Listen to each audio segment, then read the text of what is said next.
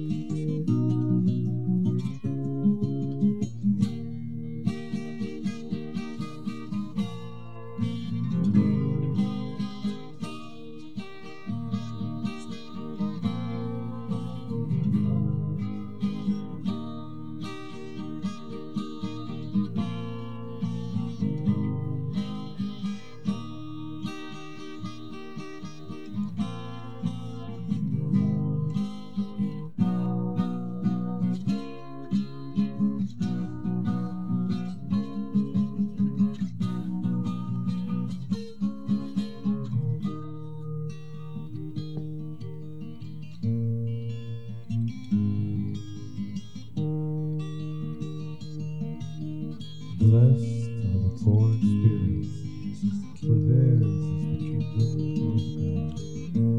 Blessed are those who mourn, for they shall be comforted. Blessed are those who